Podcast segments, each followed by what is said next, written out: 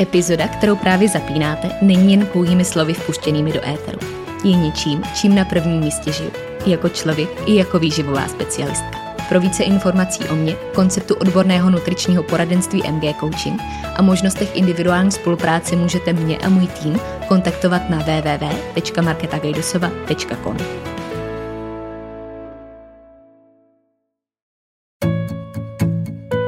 Ahoj, moje jméno je Markéta a vy právě posloucháte podcast, za kterým stojí jedno velké proč. Sdílet, inspirovat a ukazovat cestu. Ta dnešní epizoda bude o time managementu, efektivní práci a koncentraci.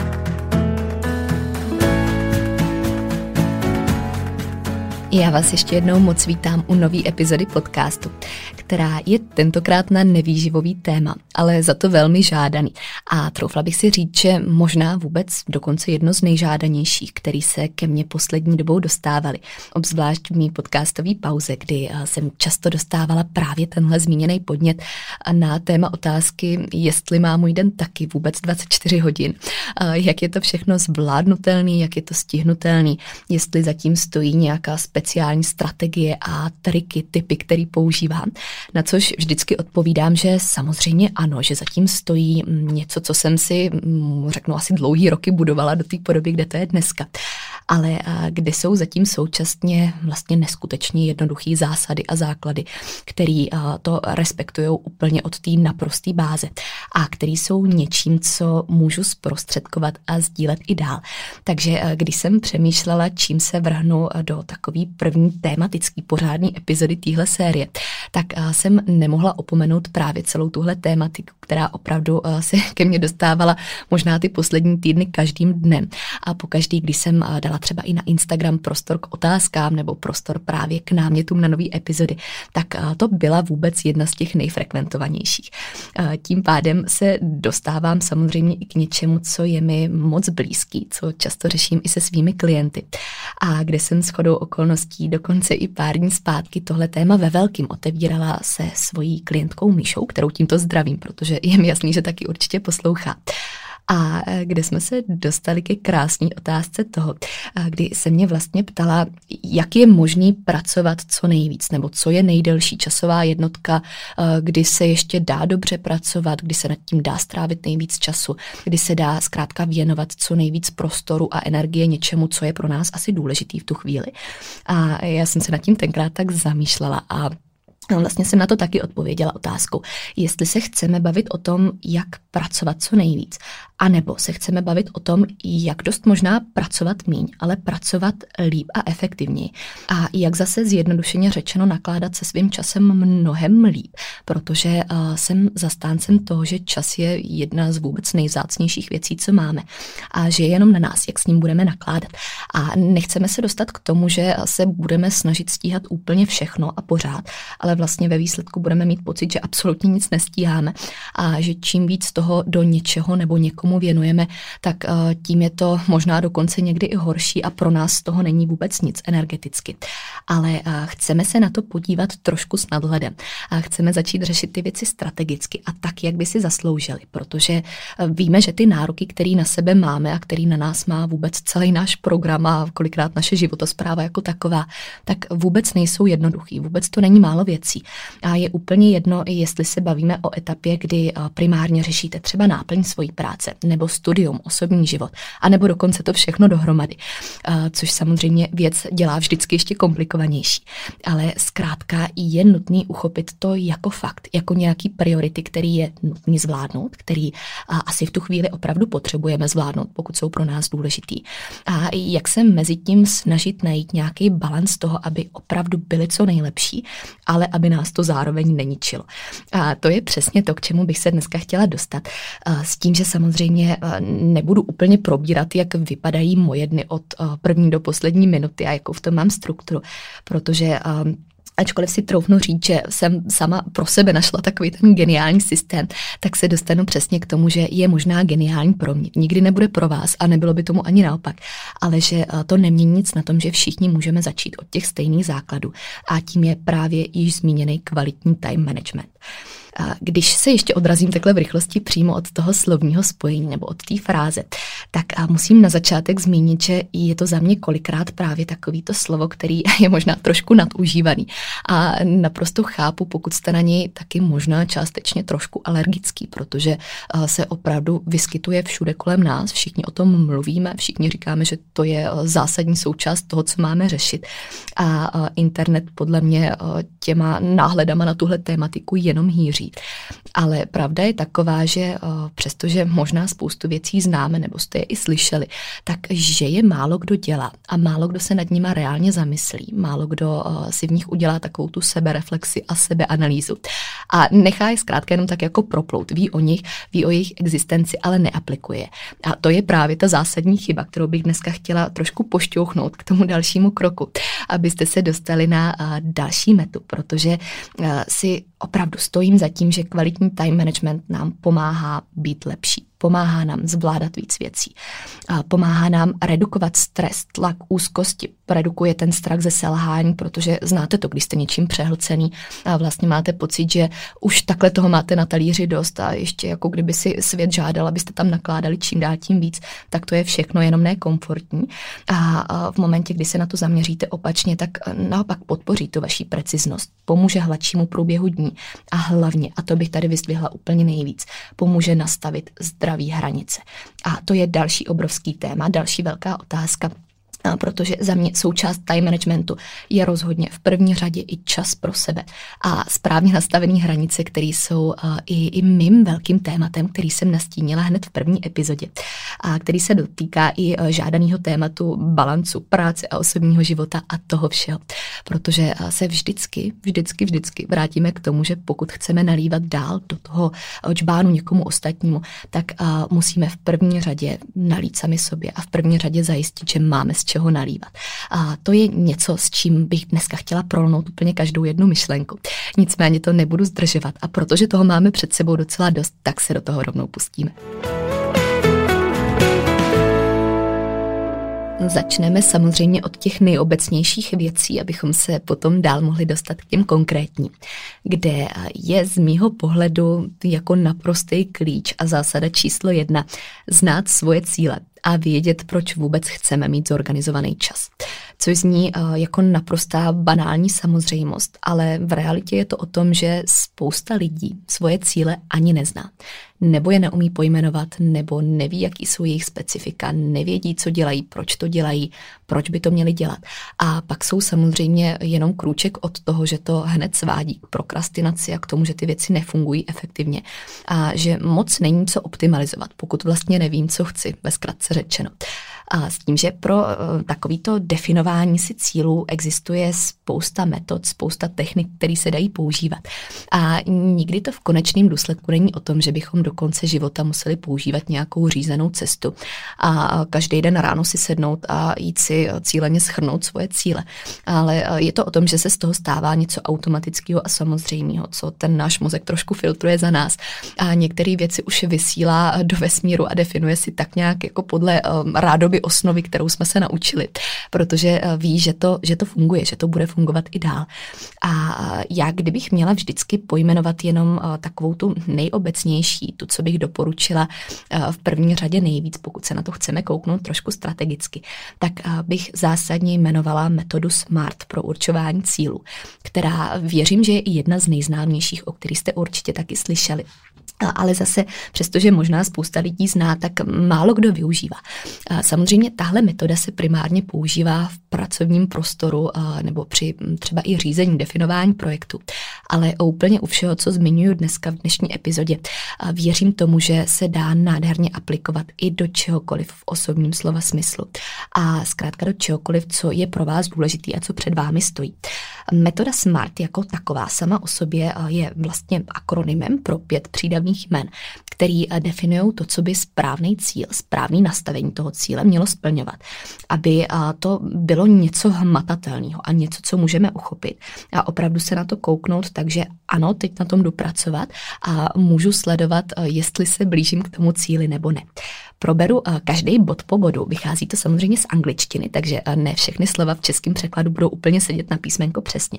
Nicméně, eh, když začnu od SK, tak to je vlastně pojmenování, protože ten náš cíl by měl být specifický, měl by být konkrétní a měl by být jasně definovatelný.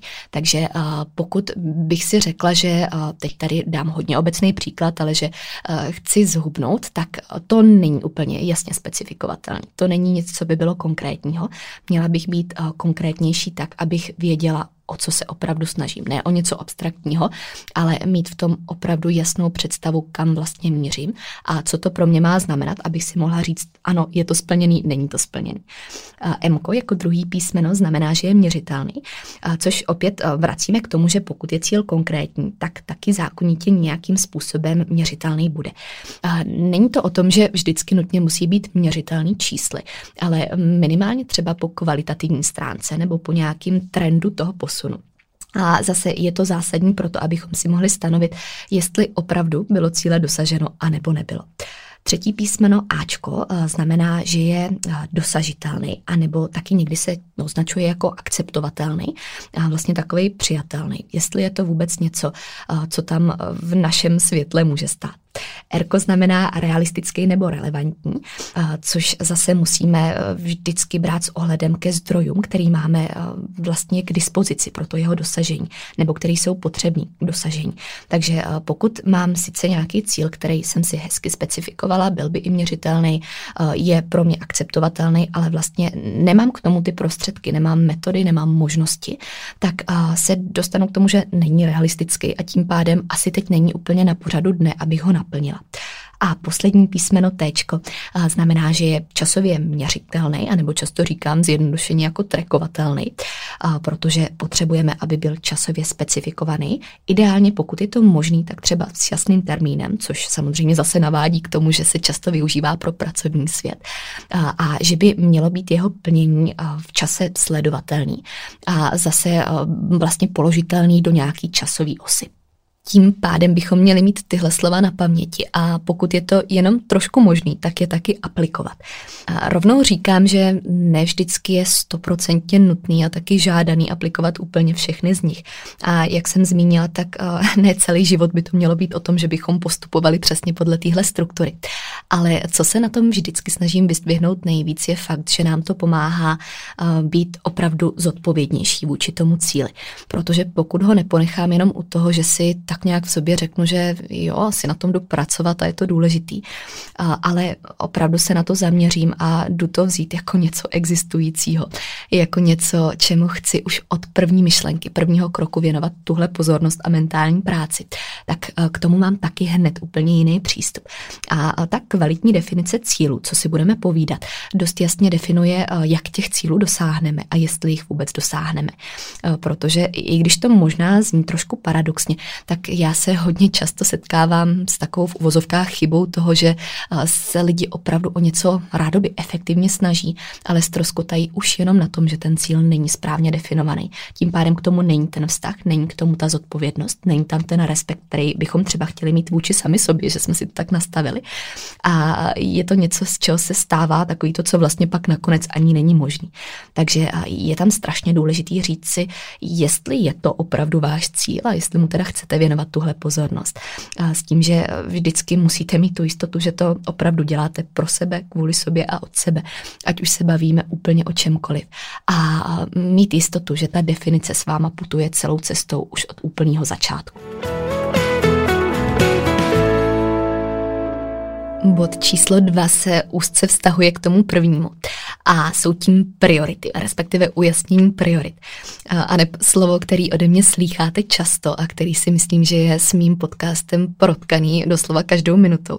A, a právě proto ho musím zmínit i tady, protože to není jenom slovo, ale je to naprostý základ toho, co potřebujeme k dosahování cílu a k tomu, abychom s nimi byli efektivní. A je to zároveň něco, co určitě i mý klienti by přikývli pokaždý, když cokoliv řešíme, o čemkoliv se bavíme, tak se velmi často dostaneme k tomu, že ještě než to řeknu, tak se dostanou k frázi, já vím, co řekneš, priority. A ano, je to tak, priority. Je to věc, kterou je nutný mm, často reflektovat, vědomě si je určovat a zároveň se podle toho taky chovat, protože eh, není úplně žádoucí začít u toho, že si řeknu, co jsou moje priority, ale eh, pak podle toho neuspůsobit svoje chování a neuspůsobit podle toho ty akce, které se pak vkládají do mýho každodenního fungování. A v rámci tohohle bodu už bych byla ráda konkrétnější, minimálně i v ohledu toho, jak to dělám já sama, jak to aplikuju, jak to doporučuji aplikovat i vám. A to je metoda mm, takového trošku ohraničenějšího určování si priorit, kdy eh, si i já sama zakládám na tom, že si minimálně každý týden v nějakých náročnějších obdobích, dokonce každý den, opravdu sednu, věnuju tomu třeba i kdyby jenom minutku času, kdy eh, si z čerstva, s čistou myslí řeknu, co jsou teď moje aktuální priority. Co je pro mě momentálně nejdůležitější, nejzásadnější, čemu uh, jsem odhodlaná věnovat ten čas. A zakládám si tam na tom, abych si určila pět hlavních. Jenom pět, nic víc. I kdyby mi přišlo, že jsou tam další věci, které jsou taky zásadní, tak už v nich vynaložím tu práci, abych mezi nimi vyfiltrovala ty, které eh, jsou byť třeba jenom o procento trošku důležitější. A musí tam stát zkrátka těch pět, který tam budou na tom hlavním pilíři. Potom v těch pěti ještě trošku rozstřídím ty, které jsou tři, které vlastně budou takový už uh, ještě o, o další krok dál, uh, který jsou takový ty pomyslný tři místa. A jakmile se dostanu k tomu, tak uh, vím, že to jsou ty top priority, které uh, by měly a musí zabírat největší kapacitu, největší pozornost a kterým jsem ochotná uspůsobovat i kompromisy těch ostatních. Co k tomu rovnou dodám a jak se k tomu vždycky stavím, je taky myšlenka toho, že tyhle tři základní priority a jsou věci, kvůli kterým, a to řeknu na rovinu, jsem ochotná se stresovat. A kde si tam připustím tohle, beru to jako to, že je to pro mě natolik důležitý, že do toho spadá i to. Takže ano, to jsou moje priority, kvůli kterým jsem ochotná se stresovat, kvůli kterým jsem ochotná udělat jiný kompromisy v jiných životních oblastech, ale který tam mají svůj důvod. Protože vím, že nějaký stres bude součástí náročného života, náročného uh, životního stylu a těch nároků, který vedeme. A, takže uh, musím taky vybírat, kam jsem ochotná ho vkládat. A, a právě kvůli té důležitosti to budou zákonitě jenom tyhle tři, který ještě trošku potom v druhém kroce oddělím od těch pěti uh, obecných. Tahle taková nejdřív pětice, pak trojice je něčím, co se může hodně často měnit, co je taky takovou dynamickou jednotkou, která se eh, mění v návaznosti na to, jak vypadají ty aktuální požadavky, jak vypadá třeba i pracovní náplň, to, kde se pohybujeme, v čem se pohybujeme a je to úplně normální. Nemusí to být ani jenom práce a někdy je úplně normální, že všechny z nich jsou všechno jenom ne ta práce a je to taky naprosto v pořádku. Ale je o to důležitější právě proto se k ním vracet často a nenechávat to jenom u toho, že si dneska řeknu, že tohle jsou nějaké moje životní priority a takhle to bude navždycky, což dost možná třeba bude z nějaký části, ale vracet se k tomu co nejčastěji. Ze začátku bych opravdu doporučovala klidně každým dnem, abychom uh, i sami na sobě pozorovali, co na to vlastně všechno působí a jak se to může měnit a že je to úplně v pohodě. A schválně si všimněte, že uh, úplně klasicky lidi, kteří jsou úspěšní, ať už ve vašem okolí nebo někdo, uh, koho jenom tak vnímáte, třeba mimo to okolí, tak uh, vždycky budou mít extrémně dobře a často i striktně nalajnované priority. A jedna z těch hlavních priorit budou velmi často právě oni sami. Jejich seberozvoj, jejich smysluplnost v tom, co dělají, možná jejich čas pro sebe. Ale pokud se jich zeptáte, tak budou vědět, co jsou ty priority a taky podle toho ty jejich akce budou vypadat. A to je taková jejich super schopnost, super síla, kterou uh, si tam zakládají ještě předtím, než to vůbec začnou dělat. A od který se jim pak odvíjí to, že jsou schopní ten čas opravdu efektivně distribuovat. Takže uh, to je jedna z věcí, kterou opravdu doporučím už takhle na začátku, která dělá obrovský rozdíl a na kterou se vyplatí zaměřit a investovat do ní tu pozornost. K tomu ještě nemůžu nedodat po praktické stránce techniku, která je využitelná dál už do takové té prioritizace spíš každodenních úkolů a tásků. A to je něco, co se jmenuje Eisenhowerův princip podle bývalého amerického prezidenta, který je jejím autorem. A je to vyloženě doslovně technika k určování priorit, která sama o sobě spadá do oblasti takového sebeřízení a kterou mm, často taky primárně využívají vrcholoví manažeři a lidi, kteří potřebují hodně třídit to, co je důležitý a to, co případně pak třeba počká nebo se dá odložit a vložit někam jinam ale která je právě kvůli tomu nádherně aplikovatelná i za mě třeba do studijního života. S tím, že se zakládá na čtyřech základních kvadrantech, který dost selektivně odlišují, co je co. A řadí ty úkoly do kategorií podle důležitosti a naléhavosti. Když se na to podíváme podle těch jednotlivých kvadrantů, tak první oblast nebo první kategorie jsou úkoly, které jsou důležitý a urgentní, což je něco, co bychom měli udělat ideálně teď hned co spěchá, co je tam na pořadu dne okamžitě. Druhý kvadrant jsou úkoly, které jsou důležitý, ale nejsou urgentní. U těch už máme trošku takovou větší svobodu rozhodnout se, kdy je uděláme. A třetí potom urgentní, ale ne důležité. A to je něco, co bychom měli ideálně předat nebo delegovat, pokud je to možný. A potom poslední neurgentní a nedůležité, ty můžeme nechat na později. Takže eh, jakmile se eh, rozhodneme taky nahlížet na všechny věci, co k nám přicházejí a co nějakým způsobem musíme zvládnout a odvíst, eh, jako na tyhle čtyři kategorie, tak se nám taky hodně pročistí to, co můžeme udělat teď, co můžeme odkládat, jak s tím můžeme pracovat trošku efektivněji v rámci toho, jak do toho vkládáme třeba i ten timing, což je další věc, která nám samozřejmě v konečném důsledku ušetří čas. A opět to není o tom, že bychom do konce života měli takhle vyloženě specificky koukat na všechno s tímhle rozdělením. Ale eh, můžu slíbit a takhle se za to zaručit, že eh, pokud tomu na začátku věnujete čas, kdy opravdu to děláte takhle cíleně, tak se z toho časem stane něco automatického, kdy to váš mozek už třídí za vás a kdy ví, co může odložit, kdy ví, co hned teď potřebuje udělat, kdy se nebojí předávat věci dál a delegovat je a kdy podle toho funguje už úplně mechanicky. Takže ještě jednou zopakuju ty čtyři kategorie, První z nich důležité a urgentní, druhá důležité, ale neurgentní, třetí urgentní, ale ne důležité a čtvrtá neurgentní, nedůležité. No a poslední metoda, kterou ještě letmo zmíním, je technika 4D nebo z angličtiny 4Ds, která je aplikovatelná především na práci typu e-mailování vyřizování zpráv a taková ta spíš komunikační rovina, bych řekla která mi uh, taky už před lety hodně pomohla. A ona krásně mluví sama za sebe, zase uh, už jenom těmi slovy, takže myslím, že ani nepotřebuje tolik rozvádět. Uh, nicméně ty 4D tam stojí z anglických slov delete, do, delegate and defer. Takže kdybychom přeložili do češtiny, tak smazat, udělat, delegovat a odložit. Kde je to vlastně myšlenkově zase neskutečně jednoduchá věc, ale dovoluje nám trošku urychlit takový ten mentální proces zahlcení a přemýšlení nad věcma. Takže eh, doporučuji aplikovat eh, v momentě, kdy právě sedíte u nekonečného seznamu e-mailu a kdy se na to chcete podívat opravdu perspektivou toho, co můžu a musím udělat hned, co můžu předat, co můžu smazat. Protože co si budeme povídat, eh, často jak v osobní, tak třeba kolikrát i pracovní komunikaci jsou tam věci, které opravdu neslouží k tomu, abyste na ně odpovídali nebo aby byly předmětem nějaký vaší práce. A potom, co můžete odložit. A jakmile na to začnete koukat právě takhle, a začnete mezi tím třídit, tak uh, uděláte takový ten první krok, někam to připíšete do té kategorie. A dál už se tam zase ty věci filtrujou krásně. Takže uh, za mě věc, na kterou myslet, trošku si tím urychlit uh, rozhodovací proces. A jenom si připomínat tyhle čtyři Dčka, obzvlášť ve dnech, kdy je to hm, reálně zahlcený, kdy je to hodně. A pokud zažíváte takový dny, možná jako já, kdy jsou to kolikrát i stovky e-mailů, na který bohužel ani není v lidských silách odpovědět, tak eh, bych řekla, že je to až nevyhnutelný. Třetí bod je syrovej pohled na realitu a zjistit, jak čas trávíte aktuálně.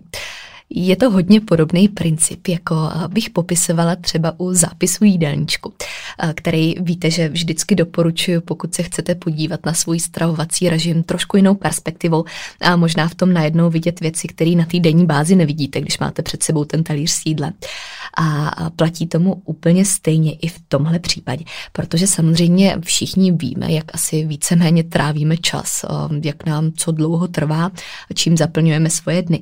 Ale v momentě, kdy to vidíme z nějaký dlouhodobější perspektivy a vidíme to třeba v řádu týdne, dvou, někdy i tří, tak nám to najednou dá úplně jiný měřítko toho, čím opravdu zaplňujeme, to, co tvoří největší součást našeho života. Takže udělat takovou tu část práce, kterou vložíme do toho, že opravdu zaznamenáváme nějakou dobu a já doporučuji minimálně ty dva týdny, co nám, jaký úkoly zaberou, jaký čas nám trvá, jakou časovou jednotku nad nimi strávíme. A hodně si je rozdělit na jednotlivé kategorie a být vyloženě specifický.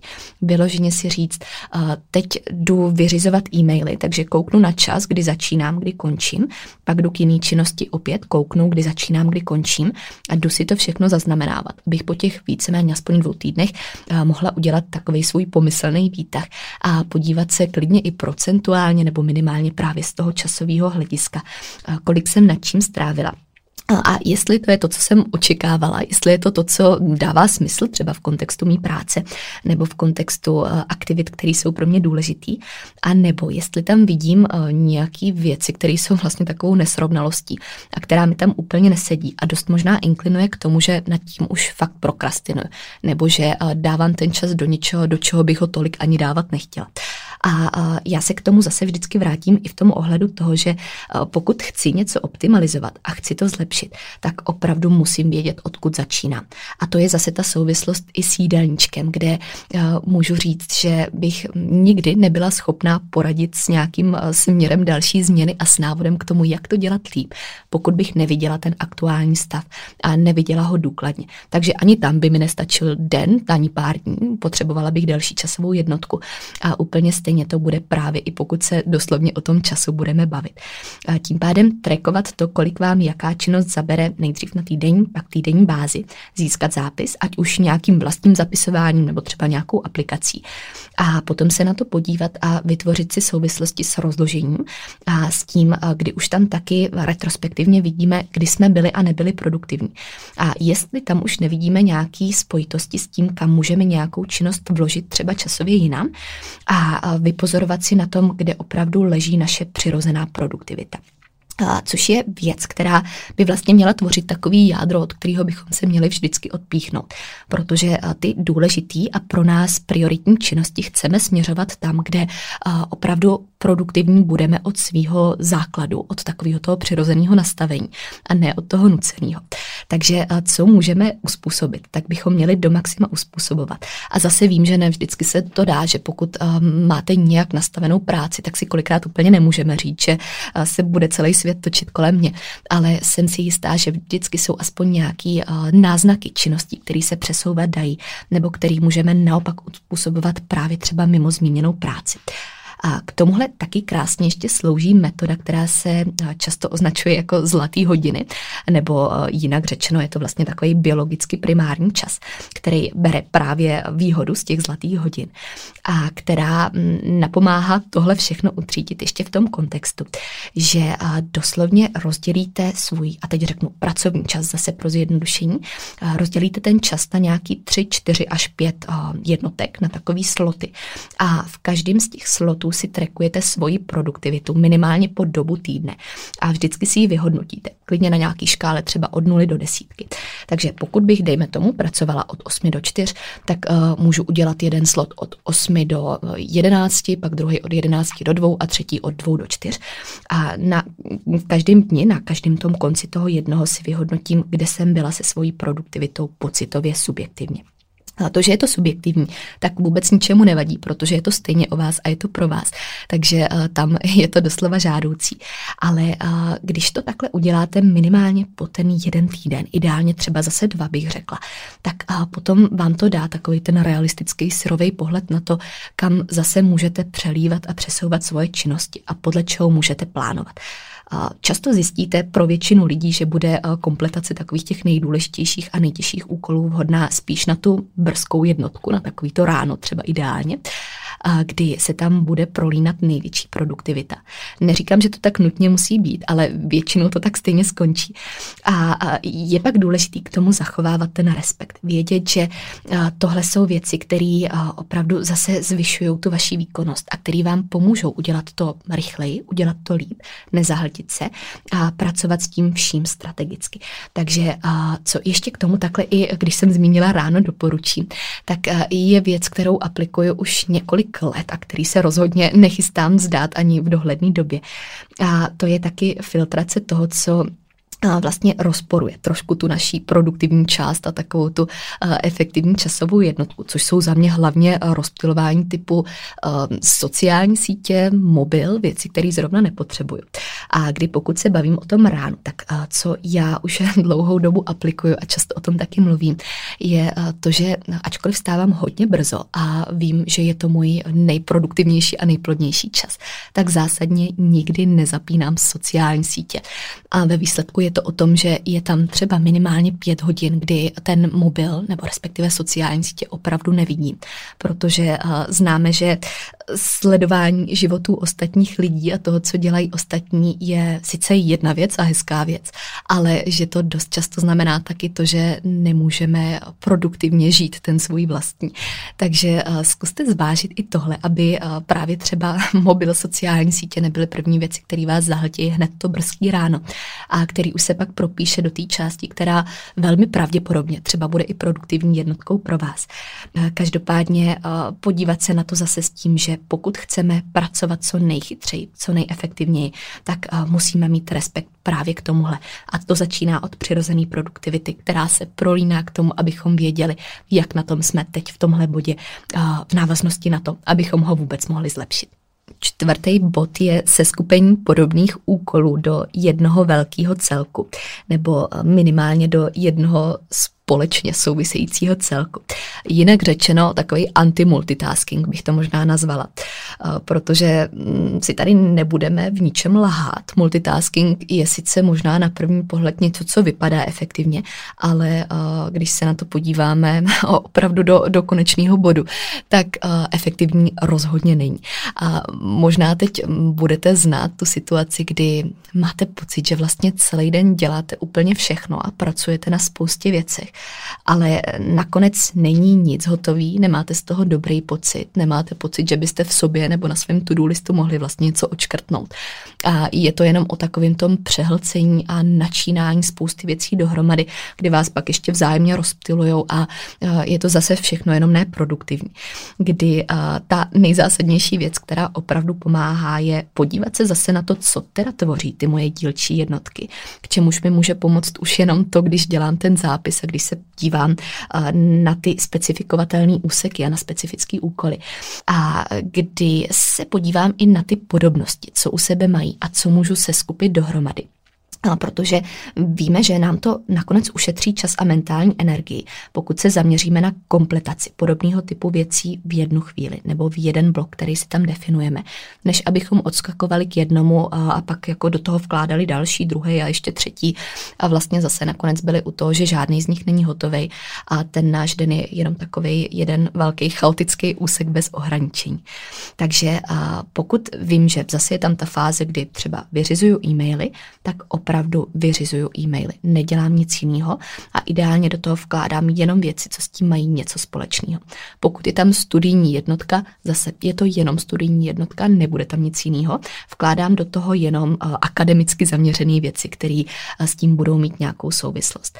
A uh, k tomu je zase neskutečně důležitý nastavit si tam jednak časové hranice, ale zároveň hranice typu vypnutí notifikací na mobilu, vypnutí všeho, co nás může rozptilovat změna prostředí a to ohraničení, který nám tam pomůže eh, udělat si zdravý odstup od té fáze, která už třeba skončila a zároveň potom ve správný čas ukončit tuhle fázi, když už cítíme, že eh, by končit měla nebo že je dokončena. Pátý bod, identifikovat stresory a dělat pauzy. Záměrně takhle združuju dvě možná trošku zdánlivě nesouvisející věci. Nicméně pauzy dodávám právě kvůli tomu, že by v perfektním scénáři měly ty stresory eliminovat a minimalizovat. A tady bych určitě začala od zmíněných stresorů, kde je v první řadě důležitý si říct, co to je vlastně stres a jakou to má souvislost. A, a přestože tohle samozřejmě není úplně epizoda dedikovaná stresu, tak jenom v rychlosti takovým tím náznakem definice, abychom se na to koukli zase možná trošku jiným pohledem, je stres vlastně obraná reakce našeho organismu, kde tělo reaguje na faktory nějakého charakteru, psychického nebo fyzického, který v tu chvíli způsobují nadměrnou zátěž. A jakýkoliv ten stres, ať už má jakýkoliv původ, naše tělo potom vyhodnotí a vnímá jako stav ohrožení. A v momentě, kdy do tohohle stavu dojde nebo ucítí, že už se tam blíží, tak tam dochází k vychýlení z takový té pomyslné rovnováhy. A na základě toho jsou pak do boje povolaný stresové hormony, které se vyplavují do krve. A to jsou věci, které vůbec neznamenají nic špatného. Je to doslovně i něco, co potřebujeme a z hlediska evoluce je to nejenom, že smysluplný mechanismus, ale v jistým slova smyslu žádoucí. Ale stává se z toho problém, kdy se začínáme bavit o tom, že je tohle vlastně něco, co se děje na non-stop bázi. A kdy se z toho stává takový ten chronický stres, který je vlastně v určitým slova smyslu takovou definicí našeho každodenního fungování což samozřejmě už pak o, úplně není o tom, že by to bylo něco, co nám pomáhá, ale co nám začne v obrovský míře škodit. A tady u toho musíme začít právě s tím, abychom se koukli na to, co ty naše stresory jsou, co nás stresuje nejvíc. Klidně víte, že jsem zastáncem černého na bílým, takového toho sepsání. Zaměřit se na to, podívat se na to, vyhodnotit si tohle všechno a sepsat si věci, které mě v mém životě momentálně stresují, které jsou náročné a kde kde to není takový ten pozitivní stres, který by mě nutil být lepší a který by mě posouval, který by byl takovou tou příjemnou výzvou, ale kdy to jsou vyloženě věci, co mě zatěžují a co nechci, který nechci mít součástí toho svého života. A jakmile je mám definovaný, jsem si jich vědomá, tak mám v rukou ten nejdůležitější krok, protože už se můžu podívat na to, jaký metody, techniky a možnosti mám pro jejich eliminaci. Naschvál neříkám úplně pro jejich vyloučení a vyřazení z života, protože to ne vždycky bude možný. Ale jak můžu změnit třeba i byt jenom z části jedním procentem svůj přístup vůči ním a, a jak se na to můžu podívat tak, aby mě to třeba nestresovalo tolik. A vždycky říkám, že stres je v určitým slova smyslu taková naše vědomá volba, což vím, že se nádherně řekne a hůř převede do reality. Ale je to zase takový zamyšlení a perspektiva, která vždycky pomáhala i mě samotný kdy jsem se zkusila na některé věci podívat tou perspektivou, jestli na jejich výsledku něco změním, pokud se budu stresovat versus pokud se stresovat nebudu. A, a obzvlášť u takových těch důležitých momentů a třeba i velkých výzev. Vlastně vždycky dojdeme k tomu, že se na tom výsledku nic nezmění a že bude dost možná, no, jinými slovy, stoprocentně lepší, pokud se stresovat nebudeme. A pokud proto ano, uděláme maximum a svých 100%, ale ten stres jako kdyby vědomě odstraníme a vědomě ho odsuneme na vedlejší kolej, protože ho tam zkrátka nechceme. Takže a, to, aby se tohle mohlo stát, musí zase pramenit o to, že jsme si vědomí toho, co nás vůbec stresuje a máme to pojmenovaný.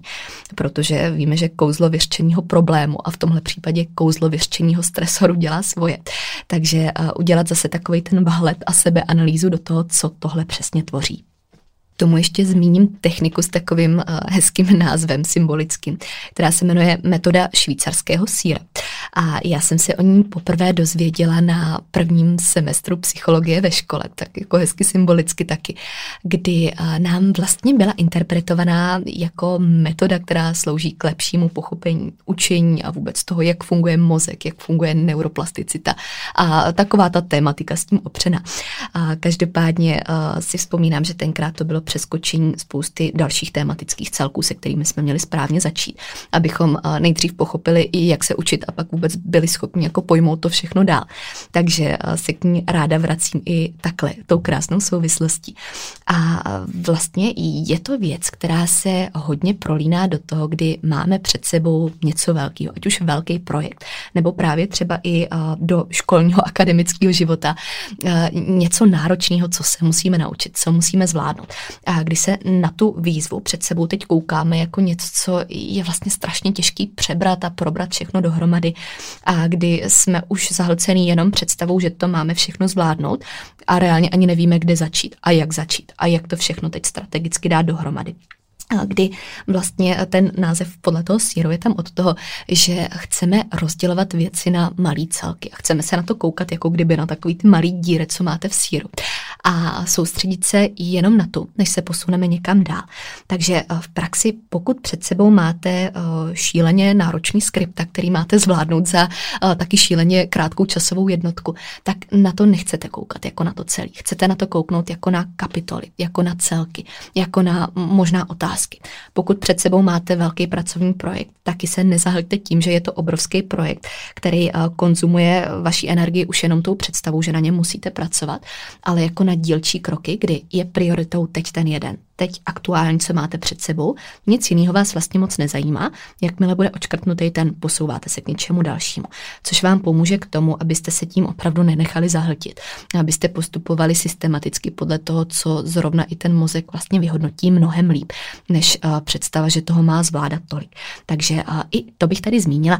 A to se uh, částečně dostává už i k druhé části právě celého bodu, která se týká pauz a vědomího přístupu, vědomých pauz v tomhle případě který se spojují zase i s takovým tím logickým oddělováním jednotlivých celků. A já bych tady v tomhle případě určitě ze své strany ráda zmínila i pauzy na jídlo, který nejsou jenom o tom, že mají možná i výživářsky, tady řeknu nějakou roli, ale je to taky geniální příležitost k oddělování toho, co tvoří naše jednotlivé bloky v rámci toho dne.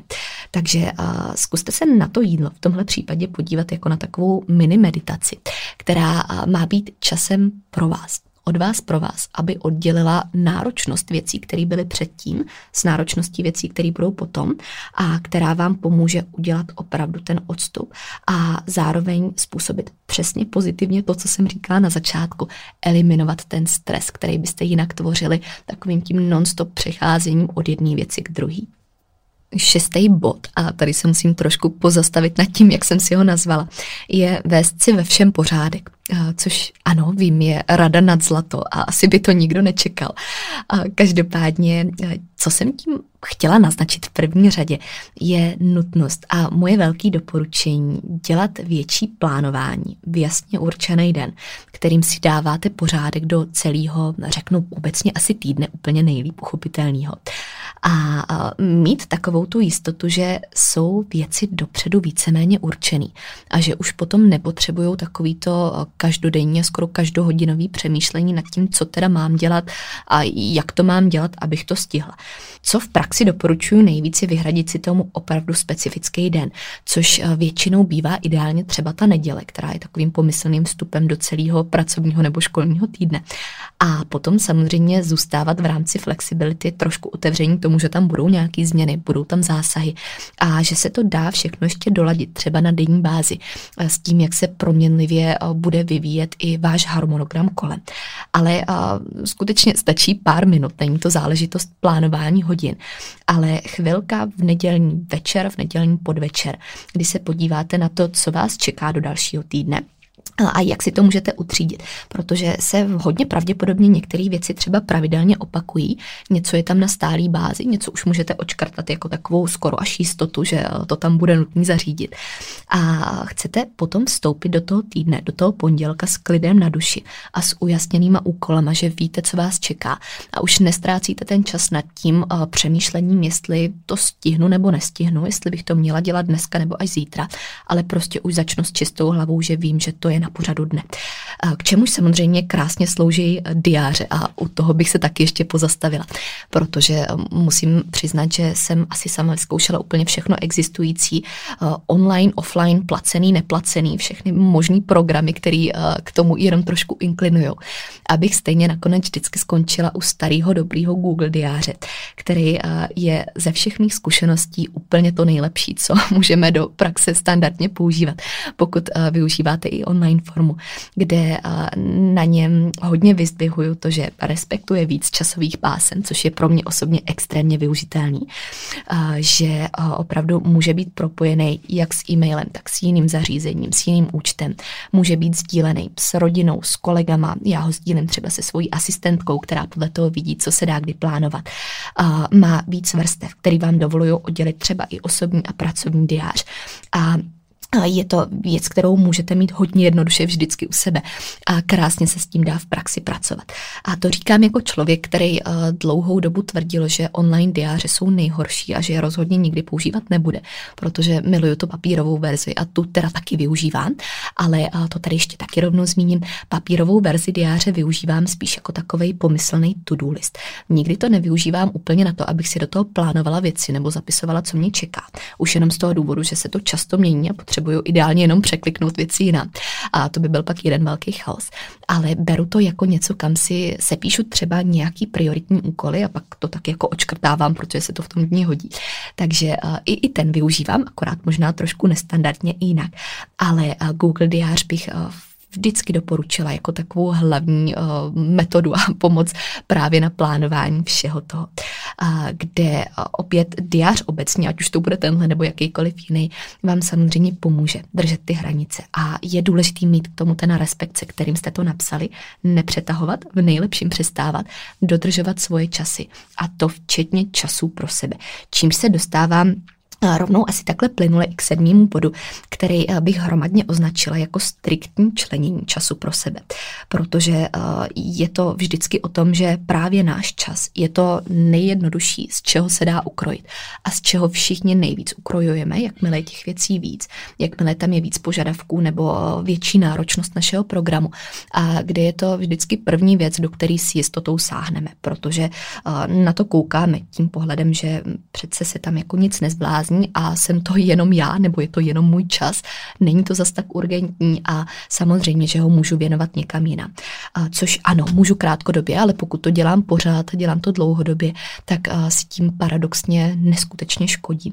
Takže co bych k tomu tady rovnou dořekla a co je hodně těžký kolikrát, ale za to taky nesmírně důležitý, je vzít tu stejnou disciplínu, s jakou členíme třeba právě pracovní úseky, nebo s jakou členíme svůj čas věcem, co uh, patří mezi ostatní priority. A tu stejnou disciplínu použít i sami pro sebe. A vložit si tam věci, které jsou důležité pro vás, nebo jsou takovým tím časem pro vás. I kdyby byly ve znamení toho, že neděláte lidsky řečeno vůbec nic a je to jenom vaše volná chvíle, kterou tam ale chcete mít. Takže pokud se bavíme třeba o tréninku nebo tréninkových jednotkách, tak uh, doporučuji opravdu mít je tam napsaný, mít je zanesený ve svém diáři a vnímat to uh, jako neměný celek, do kterého vám prostě nikdo nezasáhne. Stejně jako byste nikoho uh, nenechali zasáhnout třeba do nějaký důležitý pracovní schůzky. Takže opět i já ve svém Google diáři, několikrát zmíněným, mám zelenou barvu vyhrazenou na svoje věci, na svoje osobní záležitosti, které vlastně nemusí být vůbec pro nikoho důležitý, ale jsou o to důležitější pro mě a budou to třeba ty tréninky, které tam jsou pevně vložený a vím, že jakmile je tam vidím, tak je to čas, do kterého prostě nehrozí, že by přišlo něco jiného. A budu na to koukat úplně se stejným respektem. Je to nedotknutelný v takový moment. A to mi tam vytvoří ten závazek od sebe pro sebe, protože už je to něco, s čím nebudu přemýšlet jako uh, jestli ano nebo ne, nebo že možná jestli to zvládnu, tak na to bude čas, nebo až bude ten čas. Protože víme, že fráze až bude čas nikdy nesplní svůj účel a že ten čas najdeme s větší pravděpodobností právě na všechno ostatní, jenom ne pro sebe. Takže uh, nebát se taky bukovat tyhle věci dopředu a pokud víte, že se pravděpodobně potřebujete objednat třeba pravidelně na fyzio, na masáže, na cokoliv takového, vybukovat si dopředu několik termínů termínu. S jistotou je tam mít napsaný a mít to jako něco, co už není předmětem diskuze, ale je to fakt. No a poslední a finální bod, pro mě vždycky upřímně nejtěžší a věřím, že i do budoucna dál taky nejtěžší bude, je naučit se říkat ne, taky to nepoužívat v praxi. A což je jednou z věcí, kterou vnímám jako těžkou pro většinu lidí, obzvlášť dnešní společnosti, která je nastavená tomu, že bychom měli spíš říkat ano a spíš se rozdat úplně pro všechno a pro všechny. A kdy u toho taky tak často končíme, protože se to dost možná očekává a je to tak hezky normalizovaný, no akorát pak už ne úplně v náš prospěch.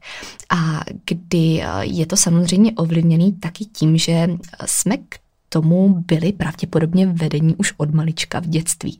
A kdy jsme byli všichni víceméně vychovaní v tom, že říct ne je neslušný, že to je sobecký, že to je prostě špatně, tak se to nedělá. A pak se to s námi samozřejmě nese i dál a zjistíme, že z toho našeho ano má společnost docela užitek a lidi kolem nás mají užitek a že je to vlastně vnímaný jako pozitivní věc, takže se tomu tak jako hezky oddáme, ale potom i vůči našemu tomu time managementu a vůči těm prioritám a vůbec všemu, co jsem dneska zmínila. Je to to, co tomu úplně podkopává nohy. Takže u tohohle je strašně důležitý si uvědomit a neustále si to připomínat, že to, že řekneme ne, neznamená, že jsme špatný člověk, že jsme udělali něco špatného, že jsme si dovolili něco, co jsme dělat nemohli.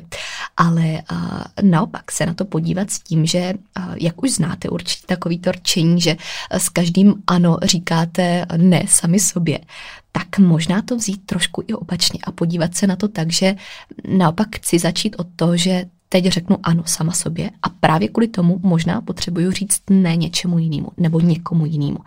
Takže to není o tom, že bych něco ubírala, někomu ubírala, někam jenom přestávala něco dávat, ale že to něco dávám sobě. To něco dávám sama k sobě. A to něco dávám uh, jenom takovým přesunem energie tam, kde si to zaslouží být mnohem víc. Protože to je zase takový hezký zákon zachování energie. Ono nikde nic neubíráme, jenom to přesouváme tam, kde to má být, kde to má svoje právoplatné místo. A že teď chceme říct to ano sobě, protože od toho bychom měli začínat. A Uh, přestože to zase zní jako jednoduchý bod, tak všichni víme, že vůbec není. A že nemáme povinnost nikomu objasňovat a vysvětlovat, proč jsme možná řekli ne. To je taky další důležitá věc. Uh, ale pokud si zatím stojíme a víme, proč to děláme, tak je to vůbec jedna z nejdůležitějších pomůcek i pro efektivní time management, protože to zase samozřejmě bude podporovat naše priority, které si tam stanovíme. A pokud jedna z těch priorit jsme i my sami, tak doslovně řeknu, že je tohle nevyhnutelná součást. Tím jsme se přesunuli ke konci dnešní dlouhé epizody. A za to poměrně obsáhlý, protože um, v sobě skrývala množství bodů, který se sice navzájem doplňují, ale každý směřoval úplně k něčemu jinému, aby ve výsledku tvořili to, co se snažila říct. A já závěrem jenom dodám to, co jsem říkala už i na začátku, abychom na to koukli jako něco, na čem je opravdu potřeba odvíst tu práci, opravdu se na to soustředit, projít to bod po bodu. A nebrat to tak, jako že vím o tom, že tyhle věci existují a že mi pomůžou řadit můj čas do trošku důležitější kategorie, ale na který se fakt chci zaměřit a fakt je chci aplikovat. Takže když schrnu úplně to nejdůležitější a nejzákladnější, co jsem říkala, takový ty esenciální esenciální součásti, tak znovu ještě připomenu definici cílu, priority, čtyři důležitosti, urgence, eh, trekování aktivity, seskupování úkolů, identifikaci stresorů, švýcarský sír, možná ještě takhle připomenu, čas pro sebe a umění říkat ne, jako největší klíček k tomu, co vám pomůže a, klíček k tomu, na co bychom se taky měli zaměřovat. je na to důležité koukat jako na něco vzácného, protože ten náš čas je opravdu to nejdražší, co máme. A je potřeba s ním zacházet správně tak, aby fungoval taky v náš prospěch. A nejenom, abychom fungovali my pro něj, ale nakonec z toho vůbec neměli radost, potěšení a tu efektivitu, kterou od sebe dost možná žádáme. A já věřím, že všechno, co jsem probírala, je dneska aplikovatelný pro všechny životní etapy a aktivity, nejenom ta práce nebo studium, cokoliv takového, ale právě i osobní zóna a osobní život, protože že všechno bude využitelné pro to, abychom se zkrátka cítili líp a fungovali líp v tom, co je pro nás momentálně důležité. Já budu moc ráda, když se mnou zazdílíte i vaše typy a vaše pohledy na celou věc, obzvlášť pokud třeba ucítíte, že byste chtěli něco dodat, anebo se naopak stotožňujete s něčím, co byste chtěli potvrdit.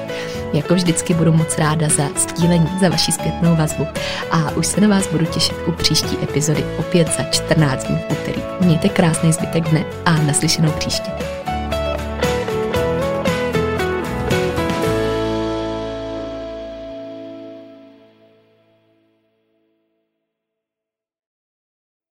Epizoda, kterou jste právě doposlouchali, v sobě skrývala klíčové myšlenky, které prokládám nejen do svého života, ale také do své práce. Ta představuje ucelený přístup, po kterém bych na začátku své cesty v roli klienta sama pátrala a který mi tenkrát ve světě výživy chyběl. Pro více informací znovu odkážu na svůj web www.marketagajdosova.com nebo na ostatní sociální sítě, které najdete v popisku podcastu.